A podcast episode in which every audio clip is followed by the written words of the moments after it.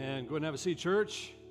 Uh, welcome to New Vintage. If you're joining us online, we're glad to have you with us as well. And uh, today we're going to be in Acts chapter 17. If you have a Bible, Bible app, anything like that, want to get it open, I hope you will.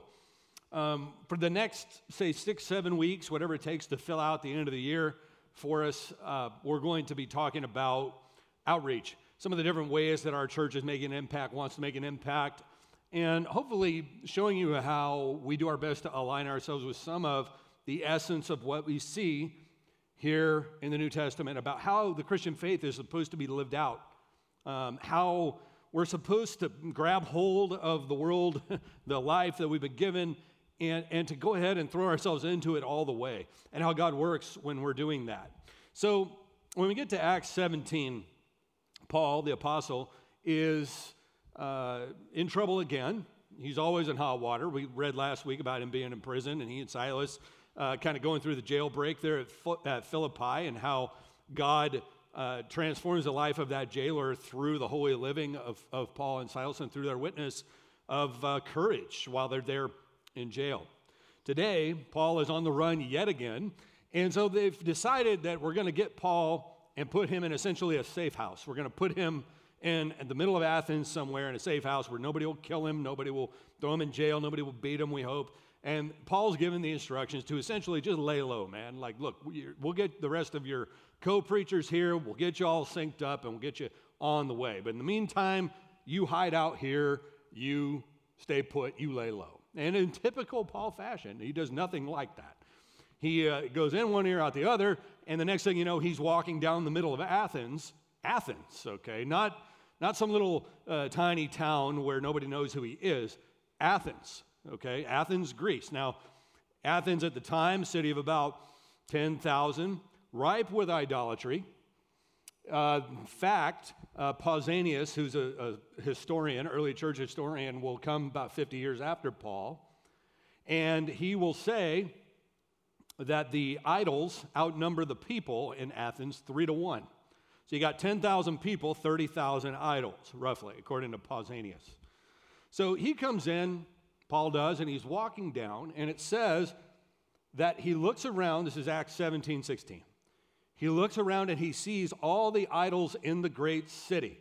His spirit was provoked within him as he saw the city was full of idols.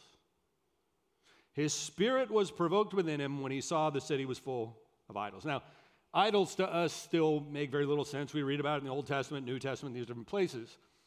Uh, and sometimes it can may, maybe seem a little weird that they would have these little handcrafted things and objects that they would worship. It was funny. Uh, we, still, we don't do a lot of that here in the United States anymore, but we do do some of this. It wasn't that long ago, a few years maybe, my wife and I went to, uh, on vacation. We were up in like West Hollywood, Hollywood Hills area, and we decided to take a hike. This is actually on a Sunday. And we got up to the top of this mountain uh, in the Hollywood Hills, and here's what we found at the top. Look at this. There we go. Now, hikers recognize some of these little pillars because sometimes people will do that like breadcrumbs. They'll leave them, these little stone, like two, three rocks on top of each other to let you know a human being was there. It's a way for you to go, okay, that's my way back, or this is where you make the turn. But this was at the top of the mountain. And alongside these rock piles, we would see little notes like this. Uh, the one on the top there, if you can't make it out, says, If you're reading this, you made it.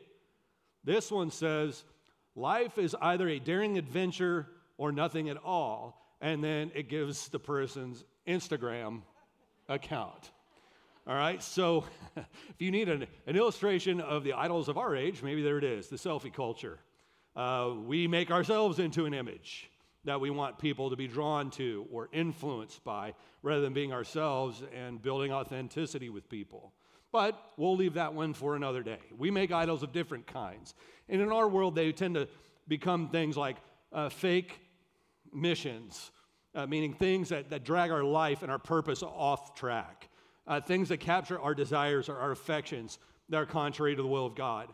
Um, we often will uh, you know, whether it's recreation or pleasure or money or fame or whatever the case may be, whatever it is that drives you, okay, that really is what you worship. what has your desires. And so part of becoming a Christian is trying to strive to have your desires transformed to where what you want is what God wants. So when it says Paul's disturbed at the idols, it's different than I get bothered by things. When Paul's bothered by it, um, he's bothered by it because it bothers God. Now, I get annoyed by different things. Uh, for instance, my top, top of my, my pet peeve list, we have all got them, so don't look down on me, okay? Um, is, are people who play videos on their phone or phone calls on their phone at full volume in quiet places, libraries, restaurants, airports, where, where it's one of those things where everybody's got a, you know, is stuck, you got a delay or something, and it's delays on every flight around you, so the whole area is packed and hot and sweaty and miserable. And then somebody decides they have to FaceTime, you know, their grandkids in another part of the world. And the whole thing goes and plays through the entire concourse of everything to the point that, you know, occasionally I want to just walk up to them and say, hey, tell them I said hi and see what they say. You know, or, or if they're taking a phone call and they're asking, you know, their assistant to do this and that, I want to take notes. And when it's done, give them the sheet afterwards and say, where would you like me to start? See something like that and just rattle their cage because it bugs me. I'm like, why are you, why are you thrilling us all with this? You know you are surrounded by little kiosks that sell earbuds. I will buy you a pair right now if you'll just go get a pair. Okay, those are my things, and they bother me, but they don't bother God. Notice, there's a difference between saying what that this bothers me because it bothers God, which is different than saying if it bothers me, it bothers God. See the difference? Huge difference. Your political opponents may bother you, but they may not bother God. Um, bad habits that people have, the way that people drive, may bother you, but it doesn't bother God. But the journey of the faith is trying to say, okay, this bothers my heavenly Father. This is what, if he slept, this is what keep him, would keep him awake at night. And then my desires, needing to become conformed to that. I'm praying to God, God, change my desires Transform me into the likeness of your Son. Heart, mind, soul, strength. Be tra- I want to be transformed by the renewing of my mind. I want my desires and yours to match. Paul is bothered because it bothers God. So, the question for us to start with this morning as we head with Paul into Athens and see what he does is what is it exactly that bothers you? And, and do those bothers, do those things that bother you, do they match? To what extent does what bothers God bother you? Lostness. People that are far from Him. As Paul's going to say, you know, that God's hope was that you would find your way toward Him and f- seek Him and find Him, even though He's not very far from any of us. That God's reconciliation with people is at the top of His list. Now, we even live in a world today where people will try to convince us that God cares about certain things that really they just care about. They try to take something very fleshly and very earthly, baptize it in the right thing, dress it up like church, and then say God cares. But when you read the New Testament, God cares about, He cares about things like uh, what people believe about His Son. He cares about how we love our neighbors. He cares about our devotion to Him and whether He's first or He's not. He does not care as much as we think about some other things that, are, that we're told he cares about. What you see in Paul is a life that is lived on mission regardless of the circumstances, regardless of where it takes him.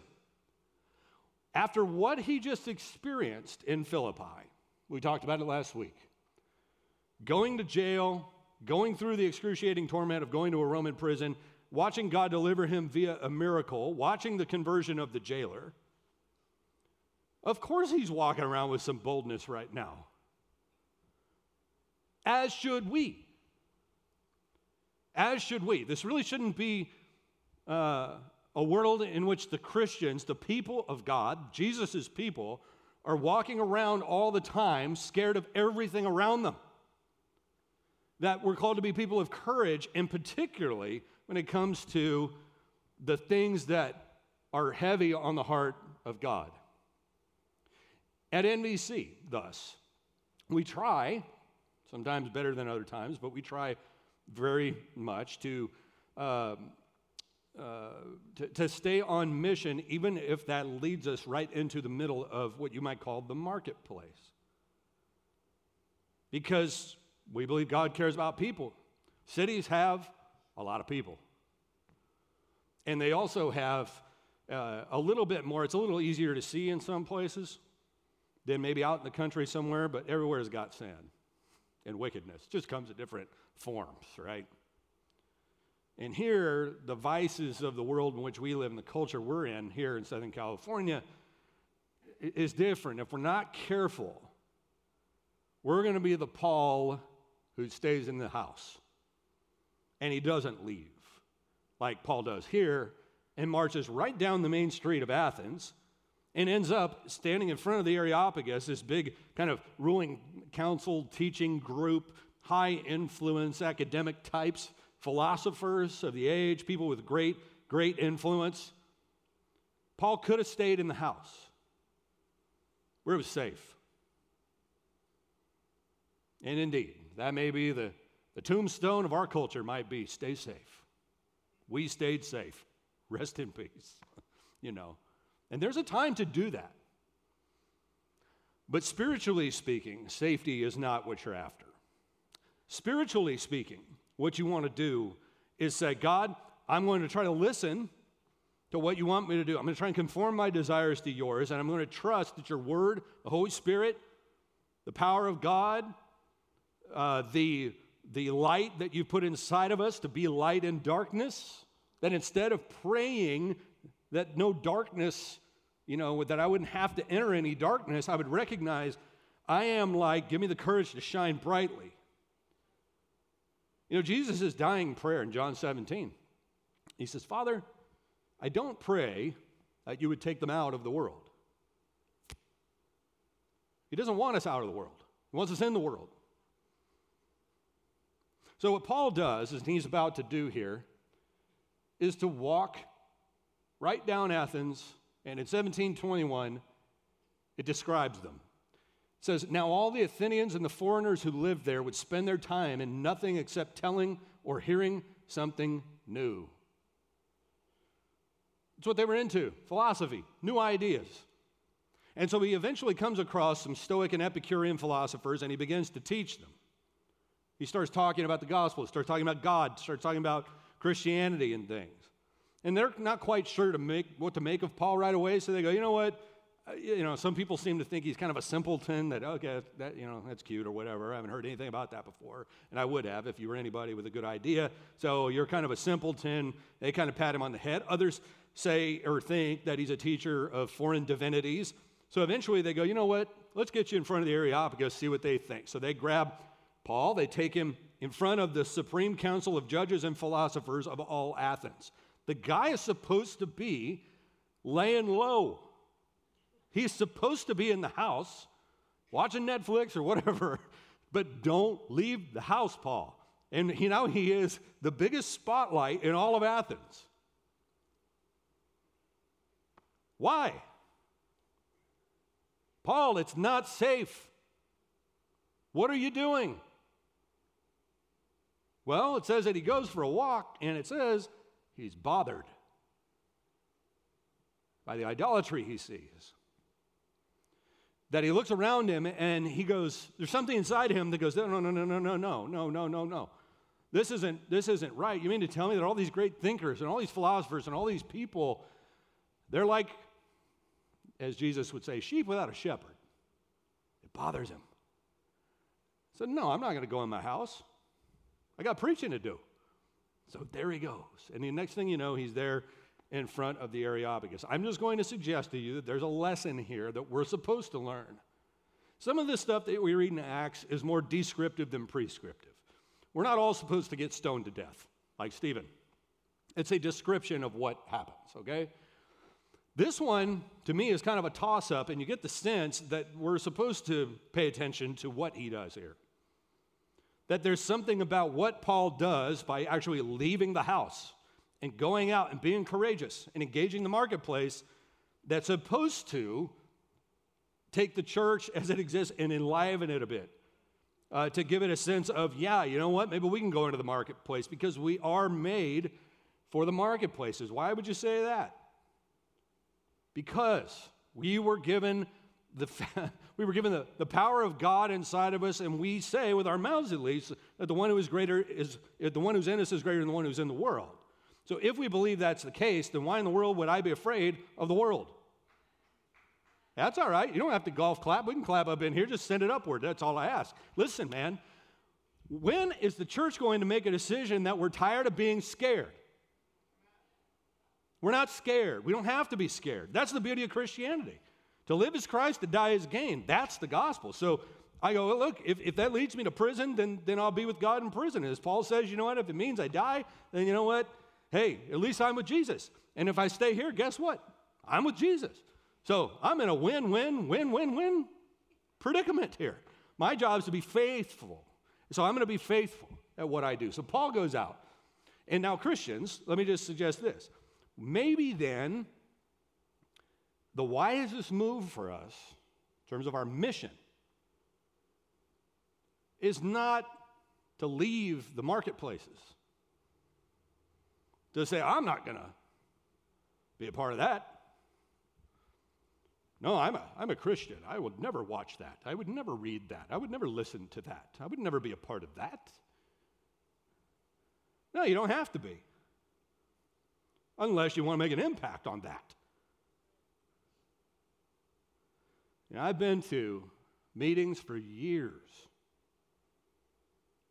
school board, Downtown Business Association, Chamber of Commerce. Uh, did, a, did a management program at Columbia University. And in all four cases, I was the only pastor there. The only one. That makes me sad. A, because it would have been good to have some spiritual muscle around me. Somebody to add a boy or add a girl across the way, you know? High five coming in and out, pray for each other, all that stuff. But I also thought, how in the world do you have an impact as a town crier from the other side of the wall? How do you do that? When you send people the message, I am too good for you or what you're doing doesn't matter to me, why should they listen to you? So, you know, we, we, we try to do things on mission, small things even, just because we want to make an impact however we can, and we, we, we got limited re- financial resources and human resources and stuff. So we don't we try not to waste any opportunity we got. The ball caps that some of you wear in and out of here, the old painter style NVC caps, right? Stuff like that. Let's make them in the colors of the local high schools so that people will actually wear them. right? So that when they're out there at their football games or whatever, they can put those on. And dude, we sold out of those things in like two minutes and made human billboards out of our people who were willing to say, you know what, yeah, I'll wear my NVC cap to a ball game. On mission. Small stuff. The NVC shirts that many of us wear. Olive green, the whites, or the long sleeve grays. When you buy one of those, Grab the name tag on the inside of it. The name tag has a woman's name on it. It was handmade. She signs her name on the tag. A victim of sex trafficking in the world who's exited that in part because of the t shirt company that we buy our shirts from. Small stuff. You can live your life on mission, right, by doing really big, grandiose things, but it often starts with really small things. Tiny things. Where are we going to buy our shirts from? We could have gone the normal, hey, let's go get a $3 burlap feeling nasty t shirt like most churches do. And we did, frankly, the first few days before you found this thing. But then you know what? I'm going through my Instagram thing this week, and here we go. We got this, this like SWAT team kind of thing where they swooped in to this brothel somewhere in Vietnam, I think it was, and rescued three women out of, out of, out of the brothel. And I was like, mm. There you go. I'm not sure it was the shirt I bought that did it, But I'd like to think so. It's my shirt that probably put them over the top there. But they're going to rescuing these gals out, giving them a whole new existence, whole new life. And so we come to this little building here. We celebrated a year, folks, one year. Yeah, congratulations to the kingdom, the city, and to you guys who've helped make us uh, uh, make this a non, um, you know, something that's a real joy most of the time uh, to, to be a part of. One year, very quietly, we here did our thing. I had a group of, uh, of pastor friends here for a prayer group on, on, I think it was Tuesday. And we were up at the mezzanine there, and I took them on a tour. And the questions they asked are the same ones we asked all the way through when we were thinking about building the Grand. Where are you guys' offices? What offices? Well, why don't you have offices here? Because if we had offices, we would be in them. And then we would think they were ours. So, we don't have any offices. We have one. We built one office. There's one office that's used as storage for the most part. It's on the second floor in the back of the Black Box Theater. That's it. The theology of who we are as a church is in the architecture of the place, the operation of the place. What do you, you know, what do you guys do when you have other events in here, like when you're doing plays? Do you just pull the curtain in front? And say, no, the band tears down every week. They go, the band tears down every week? Are you kidding me? No. What? They're willing to do that? Well, I'm not saying they're thrilled about it every week. But yes, they're willing to do it. You know why? Because it means we can have other things on this stage. Do you know? Yesterday, yesterday, Saturday, we had more than a thousand people in here. Not just in this room, there was three shows in this room. Classical Academy had their middle school show in here, right? They had it in here because our band is willing to break down every single time on mission, right? Five minutes before we started the nine o'clock, I had nowhere to put that tablet because all the, all the iPad stands were gone or disassembled. And I thought to myself, what am I going to do? I have nowhere to put this thing. And then I got rescued by one of our tech people who came and, and dismembered some other thing and put it back on the other one and, and MacGyvered the thing together. And I thought to myself, I go, what a great illustration. Now, if I sat there, like I probably could have done in, other, in years past, and I thought to myself, well, I should have the ability to know, you know, have a stand there for my iPad, you know, and I can't believe that this is an outrage that that should happen to me, a messenger of the Lord. You know, I mean, come on, people. Like at some point you have to go. At some point you almost kind of you embrace it as part of what it means to do life with other people. So what I'm about to share with you, here's the spirit in which I want you to take it. Okay? We've been here a year, and I think the if, we're going to write a, a motto of year one, it would kind of be getting to know each other. If I invite you to my house, that means I trust you. If you show up, that means you trust me. So we're at a point now where we invited everybody and now they've shown up. So we got we got a relationship now with our city. I think it's awesome. So now keep in mind that we opened in the middle of lockdowns. All right? We constructed during lockdowns. We opened up, and in fact, there was a, another shutdown last holidays. And, you know, there were lawsuits, churches, the whole thing going back and forth, back and forth, back and forth. And, and so these numbers are very much deflated from what a normal year probably would have been. But think about the magnitude of this, all right? So we had 1,000 in here yesterday. We're going to have 2,000 next weekend. That's not counting church, by the way. um, so in our first year, covered by both full and partial lockdowns, we made an enormous impact on our community. So here we go. Here's a slide. I'll walk you through it. Manzanita served more than 30,000 people. 30,000. Yeah, no, amen. Now, I know that sounds weird. It's like, well, how many baptisms did you get out of the cup of coffee? None, probably. But you know what? That's not the point. I have you over my house. I'm having you over my house. It got them to feel comfortable in here. We gave them world class coffee. They're starting to feel at home here. 30,000. Okay? We passed 20,000 in just church attendance and church events. Okay? 20,000. Now, obviously, some of you are duplicates, including myself, right? Um, but when you start adding the body count together, it's rather surprising. And again, keep in mind that a lot of that was when we were doing like three services for like 75 people total because of the trying to space everybody out. And we weren't supposed to be having anything at all at one point in time. So you have to put it on par, you know, uh, kind of in perspective as we look at it. We had 39 on stage productions, 33 movies shown, eight concerts, five dance recitals, three class reunions, four wedding receptions. Every community group you can imagine Rotary clubs, Chamber of Commerce, Downtown Business Association. We hosted John Paul the Great's Film Festival in here and graduation, I believe. Escondido Police Department had their academy graduation in here. Um, I did a funeral in here. Um, I mean, I could just go on and on and on. We, we, we marry them, uh, bury them, and, and uh, act and play instruments and do everything that you can do in this room. We did a Valentine's Day dinner down here and up in there in the, in the mezzanine. You can even come romance your significant other at the Ritz. So there you go. Yeah, that's our commitment to, the, to building the children's ministry. So I'm just kidding.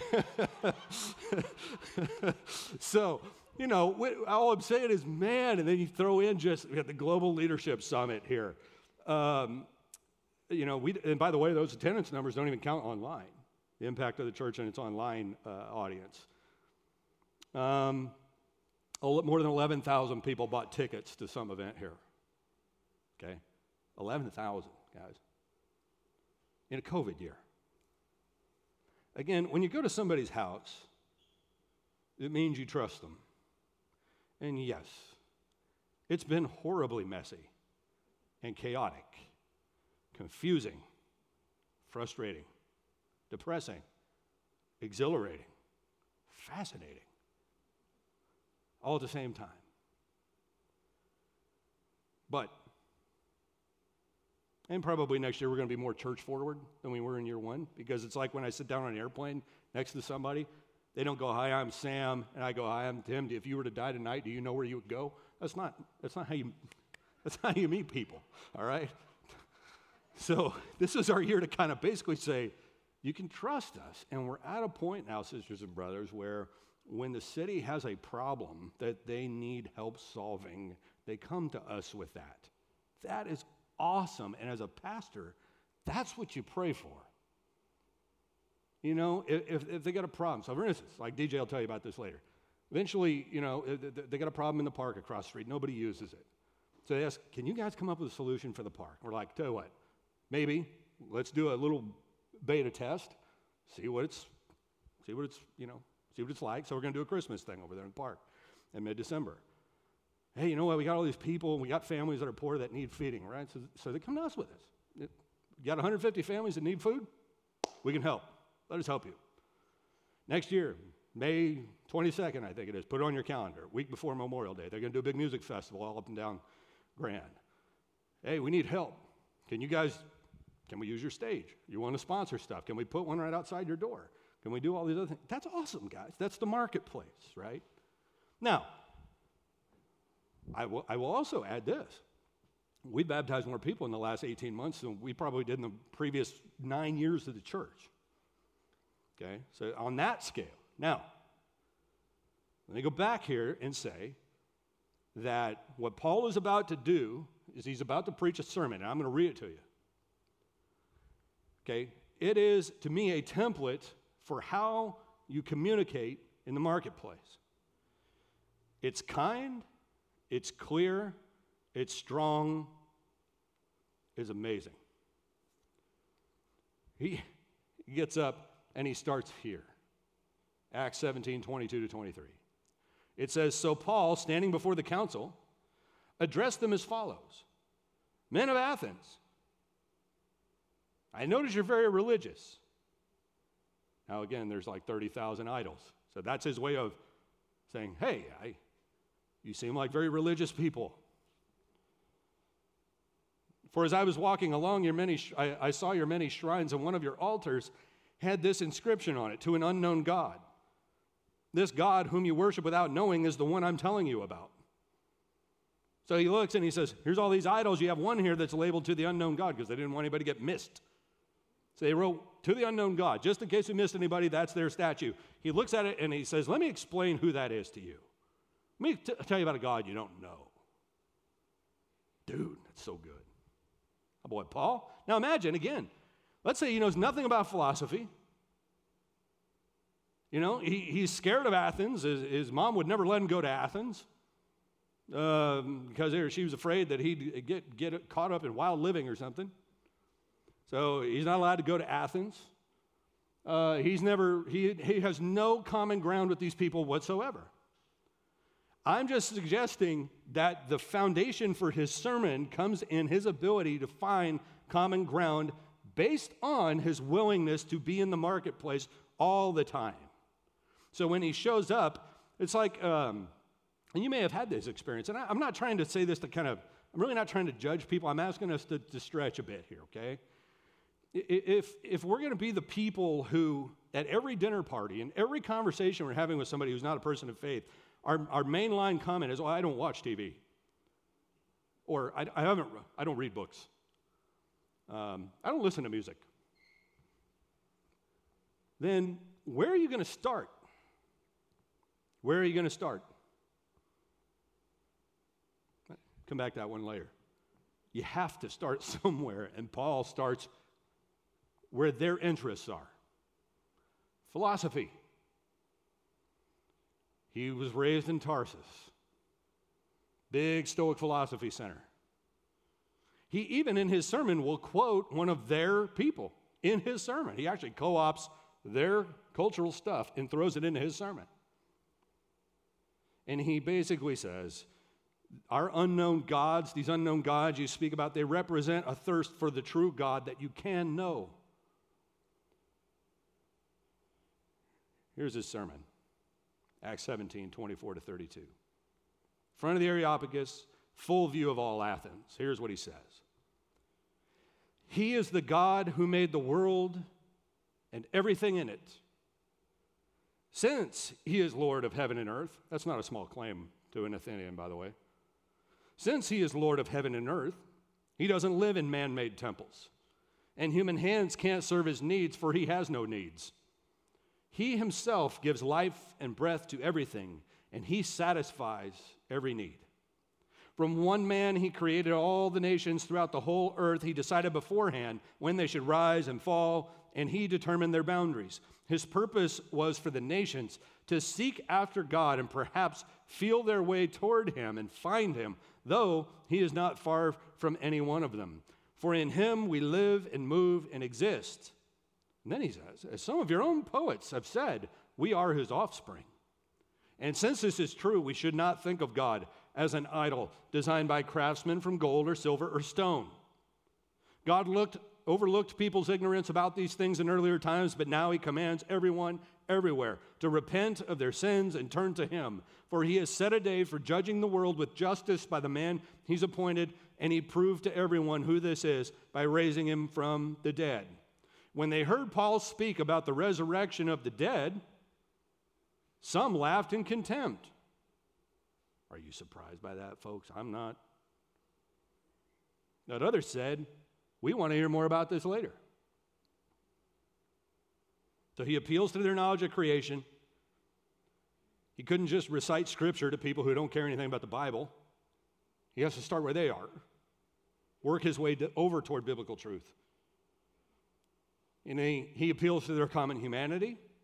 He asserts that God made the world and everything in it, verse 24, that God can't be captured in shrines made by man, verse 24, but he exists over the face of the whole earth, that we may all find our true purpose in his service alone, verse 28, 29. And so he says basically, God gave you guys the okay to continue to wallow around in your ignorance till now, but that's over now. Now that Jesus has been raised from the grave, that's over. And so let me go ahead and uh, give you three little quickies here before we, we take off. One, God isn't far from any of us. Verse 27. His purpose was for the nations to seek after God and perhaps feel their way toward Him and find Him, though He is not far from any of us. Picture it like a cell phone that goes off your alarm in the morning and it's on your nightstand, but it's dark outside. So you don't want to move, so you stick your arm over there and you slap around looking for your phone. Okay, it's not far from you. You're, you're reaching around feeling for it, even though it's not far from you. He said that's kind of how God is. He's right here. And his point was that when you reached out toward him, you would find him. He is not a God who does not want to be found. He wants to be found. Reach out for him, he's saying to them. Okay? He's not far, and in Christ, he's very near. Number two, the God we can know knew us before we were born. He goes eternal with the whole thing. He starts back before, you know, really at creation, or even a little before, works through the whole thing. He says, God made you, God knows everything about you, God still loves you, and He wants to know you, and He's not far from you. If you reach out at all, you'll hit Him. Number three, we can know God only through Jesus. He doesn't try to get them to get the gospel through osmosis. Okay, there still has to be that turn. There still has to be that gospel turn toward the exclusivity of Christ. And so he definitely goes there. He goes all the way to the resurrection, a fact completely contrary to anything they believed. Even the part about him saying God's over heaven and earth, I mean, you'll know enough probably about Greek mythology to know they had a God for everything. And he said, No, there's one, he's over everything. That's a big radical claim. And then to say that Jesus died and was raised from the grave, and he says, You know, in the past, God would allow people to flail around in their ignorance, but not anymore. Now he's, he's got a king that he set before us all. His name is Jesus. He was raised from the grave, and he continues to just preach, but he's earned the hearing. Now, some people, when he's done, go, you know what? They laugh with contempt. yeah, right, raised guy. And then others, though Dionysius, Damaris, their names are in Scripture. And they go, you know what? Yeah, that's right. And so, Christian, sometimes people will make fun, but some will be willing to hear more. And others, like Dionysius and Damaris, will join you and they will believe. Our call is to be faithful, to leave the house, to be willing to engage the marketplace in which God has put us. God's got rooms for different kinds of churches, different kinds of places. He's got, he's got the, you know, the churches that primarily feed, uh, you know, established Christians that maybe are, are um, or newer Christians that need a lot of, lot of milk, a lot, a lot of that kind of stuff. But our place, it feels to me like, just as the pastor, our place is in the Athenian kind of ministry. It's in being in the marketplace, in the middle of things, and being a person who, uh, and, and our church is the person, being those who can enter the marketplace without fear, enter the marketplace without being timid, and be willing to embrace it as a place in which the gospel must, must go, must go. If we think that we're going to be able to fulfill the Great Commission by leaving every newspaper, every media outlet, every school, every book, every music, every this, every TV show, every, every, every, every, every, every, every, because we're afraid of our own contamination by it. In my view, we ignore the witness of the New Testament. Now, that doesn't mean there's never a time to do that. What I'm saying is a way of life. That I won't even talk to you because I'm afraid I might be contaminated by you then don't hold your breath waiting to change the world. Because it's hard to impact a world that you're either scared of or that you can't stand. So, New Vintage Church, I'm inviting you to continue the path that we're on and put some turbo juice in it, and let's go get year two. All right? Uh, praise God. May God bless the hearing of His word. We're going to take the Lord's Supper uh, at this time. If you're not familiar with what this is, this is what we call communion here in, the, uh, in, in church. We do this every Sunday at New Vintage. You should have gotten a little bag with the elements on the inside. If you did not and you would like some, uh, we have some ushers walking around. Just throw a quick hand in the air and they'll, they'll spot you and get you the elements. But what I want to do today, uh, as, as our prayer, is I want to take Paul's sermon on Mars Hill there and give that to um, offer that as a prayer before the Lord, a prayer of praise. man, I'm thankful for churches in little rural towns and, um, you know, in the jungles of Ecuador and big, fancy looking, snotty looking churches in Europe that look amazing, uh, even if they're empty on the weekends. I'm glad they're there. See, like William Shakespeare buried in the wall. That's cool and awesome. And they're there and they've got hundreds of years of ministry there. But man, I'm thankful for our church too. And how God's called us and put us in the place that, that we are. So, in that spirit this morning, uh, let's go to our Heavenly Father with thanks. Lord, as we take communion now, we say, You are the God who made the world and everything in it. Since you are Lord of heaven and earth, you do not live in man made temples. Human hands cannot serve your needs, for you have none. You give life and breath to everything, and you satisfy every need. From one man, you created all nations throughout the whole earth. You decided beforehand when they should rise and fall. You determined their boundaries. Your purpose was for the nations to seek after you and perhaps feel their way toward you and find you, though you're not far from any of us. For in you we live and move and exist. And since this is true, we don't think of you as an idol designed by craftsmen from gold or silver or stone. We know, Father, that you overlooked people's ignorance about these things in earlier times, but now you command everyone everywhere to repent of their sins and turn to you. For you have set a day for judging the world, and you have proved to everyone by whom you shall do so by raising him from the dead. And so, Father, for those who want to hear more about this later, Father, we ask that they would return to you. Father, for those that uh, are here and going through a fearful time in their life, Father, we ask that you give them courage and a feeling of empowerment by the power of the Holy Spirit.